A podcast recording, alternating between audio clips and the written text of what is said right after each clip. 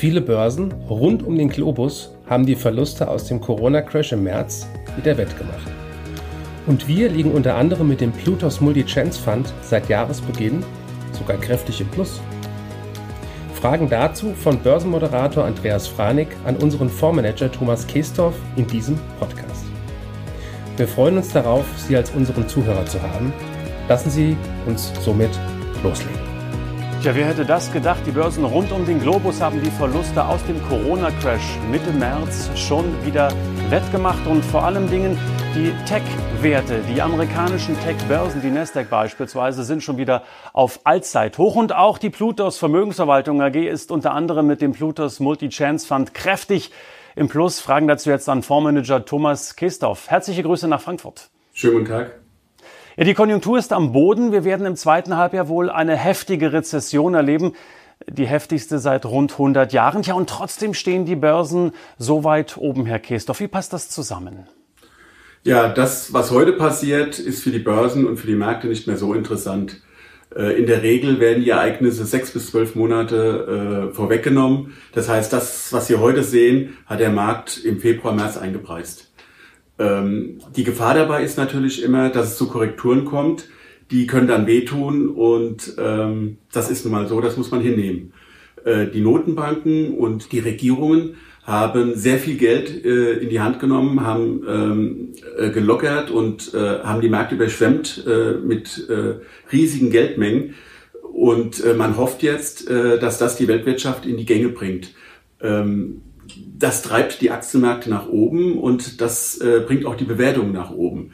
Wenn es anders kommt, äh, wenn es zu Korrekturen kommt von diesen Einschätzungen, dann kann es natürlich an den Märkten ungemütlich werden und das ist das Risiko, das wir heute haben. Ich habe vorher mal in den Fonds reingeschaut. Sie haben den Anteil amerikanischer Aktien mit rund 35 Prozent vergleichsweise hoch äh, gewichtet und das, obwohl Amerika ein Hotspot des Coronavirus ist. Welche Motivation steckt dahinter? Ja, wir investieren in relative Stärke und in stabilen Trends und da ist natürlich die Nasdaq ganz vorne mit dabei. Wir haben äh, schon im März und im April unsere Basisinvestments in Apple und äh, Google und in Amazon aufgestockt, verstärkt und haben äh, andere Technologiewerte, wo wir davon ausgegangen sind, dass sie profitieren werden äh, von dieser Entwicklung, wie jetzt zum Beispiel IT-Sicherheit oder auch Cloud und so weiter, haben wir aufgebaut und immer wieder verstärkt. Und das hat uns die Performance natürlich sehr gut weitergeholfen. Mhm. Im zweiten Halbjahr steht die Präsidentschaftswahl vor der Tür. Am 3. November ist es soweit. Joe Biden versus Donald Trump. Die beiden kämpfen schon förmlich gegeneinander, miteinander. Welchen Einfluss hat das auf äh, Ihre Entscheidungen für den Fonds, gerade vor dem Hintergrund auch, dass Sie so stark mit äh, dem Amerika-Anteil gewichtet sind? Ja, aus meiner Sicht ist das das wichtigste Ereignis im zweiten Halbjahr äh, in diesem Jahr. Ähm, und die Wahlen sind aus meiner Sicht, auch wenn die Vorhersagen etwas anderes äh, sagen wollen, äh, noch offen. Und die Regierung wird natürlich alles tun, damit die Wirtschaft und die Börsen gut dastehen zum Wahltermin. Die Opposition hat eher andere Interessen und äh, diesen Kampf, den werden wir bis November sehen. Es gibt ein weiteres großes Thema, das uns beschäftigt seit Monaten. Das ist der Goldpreis, der sehr, sehr gut gelaufen ist. In Euro gerechnet auf Allzeithoch. In Dollar fehlt noch ein ganz klein wenig. Sie sind mit Goldminenaktien bei diesem Thema mit dabei. Auch das sicherlich ein Grund, warum der Fonds sehr, sehr gut äh, gelaufen ist im ersten Halbjahr. Herr Kiesdorf, wie groß sind jetzt die Chancen, dass es mit dem Edelmetall weiter nach oben geht? Ja, aus meiner Sicht sehr hoch. Äh, das ist der stabilste Trend, den ich sehen kann äh, im Moment.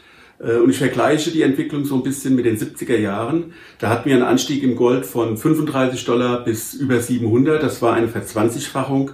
Und äh, der aktuelle Trend hat bei 250 Dollar angefangen. Das war im Jahr 2000 ungefähr. Und wenn wir da eine Verzwanzigfachung unterstellen, würde das bedeuten 5000 pro Feinunze. Und äh, warum soll das nicht passieren? Herr Kestorf, abschließend, welche Zielgruppe wollen Sie mit all diesen Ideen und Anregungen ansprechen? Ja, generell sind uns äh, alle Investoren willkommen, wobei der mittel- bis langfristige Anleger, der nicht benchmark-orientiert denkt, äh, natürlich äh, genau richtig ist bei uns. Der Blick auf die Börsen zum Halbjahr, speziell auf Tech-Aktien, Amerika und das Gold, gemeinsam mit Fondsmanager Thomas Kestorf. Ganz herzlichen Dank für das Gespräch. Sehr gerne. Danke für Ihre Zeit und Anhören unseres Plutos Finanzpodcasts. Ein Podcast, der Ihnen sowohl allgemeine Informationen zum aktuellen Marktumfeld sowie auch Wissen zu speziellen Themen wie Rohstoffe, Fonds oder auch Aktien einfach und effizient vermitteln soll. Wenn Ihnen der Podcast gefallen hat, dann hinterlassen Sie gerne eine Bewertung auf Apple Podcasts und folgen Sie dem Podcast auf Spotify. Teilen Sie ihn auch gerne auf Facebook, Twitter und LinkedIn und besuchen Sie uns auf plutos.de. Viel Spaß weiterhin und bis zum nächsten Mal, Ihr Plutos-Team.